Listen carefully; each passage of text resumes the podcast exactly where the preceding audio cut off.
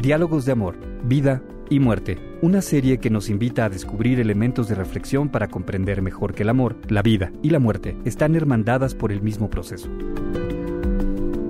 Presentada por el sacerdote jesuita Víctor Pérez Valera, quien es licenciado en Filosofía y Teología, maestro en Derecho, es catedrático de la Universidad Iberoamericana y su labor de docencia comprende temas tan diversos como antropología teológica, ética para abogados, teoría del derecho, y Filosofía del Derecho.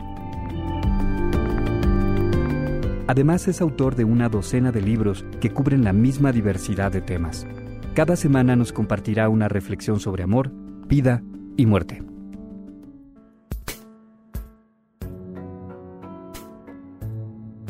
Hola, nos encontramos en un episodio más de la serie Diálogos de Amor, Vida y Muerte que conduce el padre Víctor Pérez Valera. El tema de este podcast es psicología y petición de muerte. Soy Fernando Moret y soy el portavoz de las preguntas de ustedes que nos escuchan.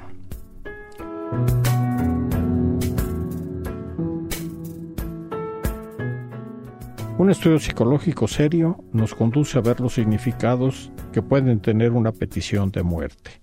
Padre, las clínicas para morir con su filosofía y su cosmovisión humana y humanista, con sus tratamientos del dolor y del sufrimiento, y en pocas palabras, con un acompañamiento integral al enfermo terminal, representan la opción más humana ante la eutanasia, ante la petición de muerte. Padre, ¿cómo podríamos definir la eutanasia y tantos conceptos afines que se dan alrededor de este término? Muy bien, esta pregunta es muy importante porque de aquí nacen muchas confusiones el no aclarar estos términos. En este campo, no todos, pero algunos medios de comunicación confunden la eutanasia con la adistanasia y generan una gran desorientación en el público.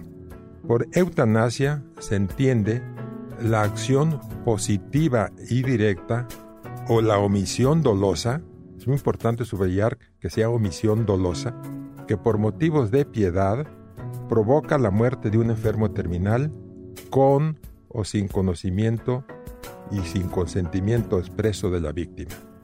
En cambio, la adistanasia es la abstención o supresión de un tratamiento médico que resulta o muy oneroso o inútil o desproporcionado a la situación concreta del enfermo. Se trata pues de una omisión razonable aceptada por la ética. Actualmente mucha gente habla de que quiere pedir la eutanasia, que es algo positivo. ¿Qué significado tiene esta petición de eutanasia? Mm, el término eutanasia está surcado de ambigüedades. Igualmente lo está, están las peticiones del enfermo. ¿Cuál es el significado real de una petición concreta de eutanasia? ¿Cuál es el trasfondo verdadero de esta petición? ¿Cuál es el deseo profundo que se expresa con esas peticiones? ¿No será que muchas veces, como sucede con el suicidio demostrativo, una petición de muerte es más bien una petición de mayor atención, cuidado y acompañamiento? El doctor Emmanuel Goldenberg, psiquiatra y psicoanalista francés, después de estudiar innumerables casos, piensa que en general el acto eutanásico no es una genuina demanda del enfermo. El enfermo pide ayuda, y si no comprendemos el sentido profundo de su petición, pensamos que pide que se le dé la muerte. La primera ambigüedad en estos casos consiste en la confusión entre los medios y los fines.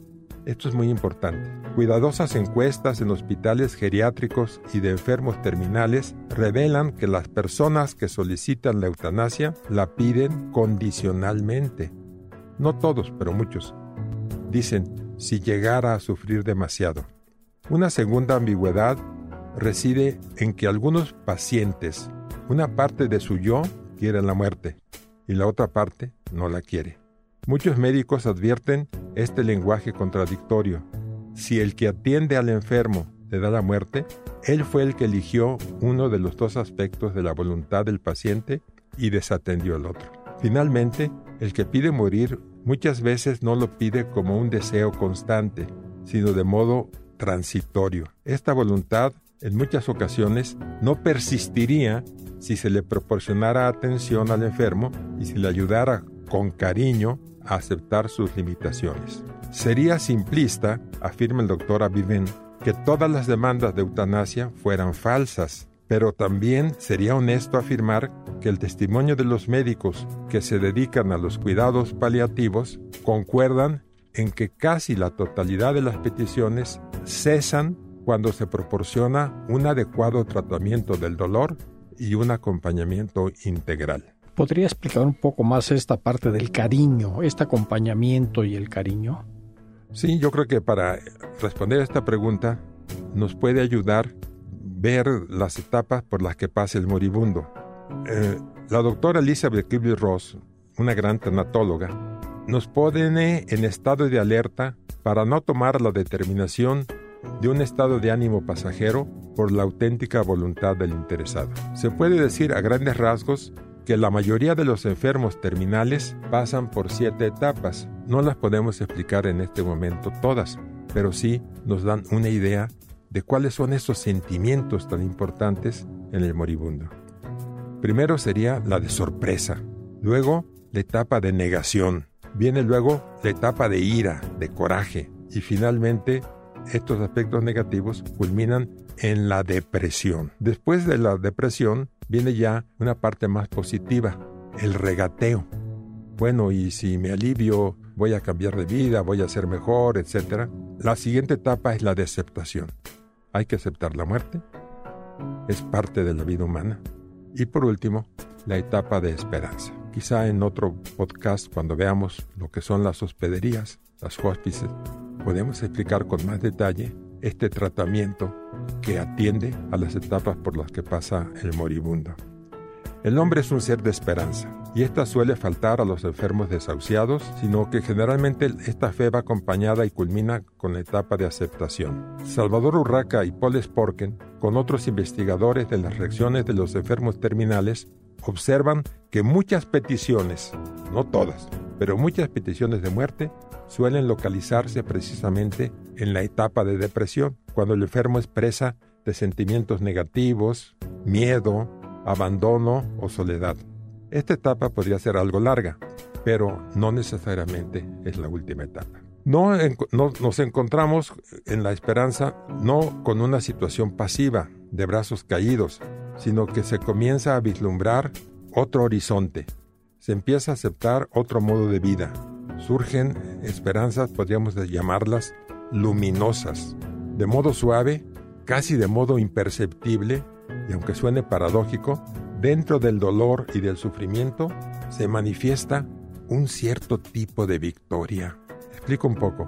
El deseo del descubrimiento de una medicina maravillosa, o bien la conciencia de que la muerte no es el fin de todo. Un ejemplo importante lo encontramos en una famosa novela de Tolstoy. Cuando muere Iván Ilich, después de superar el miedo y la angustia, descubre que en lugar de la muerte había luz. Y luego exclamó, ¡qué alegría! Se acabó. La muerte ha terminado. Gracias, Padre. Este fue un capítulo más de la serie Diálogos de Amor, Vida y Muerte por el Padre Víctor Pérez Valera. Comentarios, sugerencias, les dejo el correo diálogos de a b v m arroba gmail.com diálogos de a b m arroba gmail.com los esperamos en la siguiente transmisión. Gracias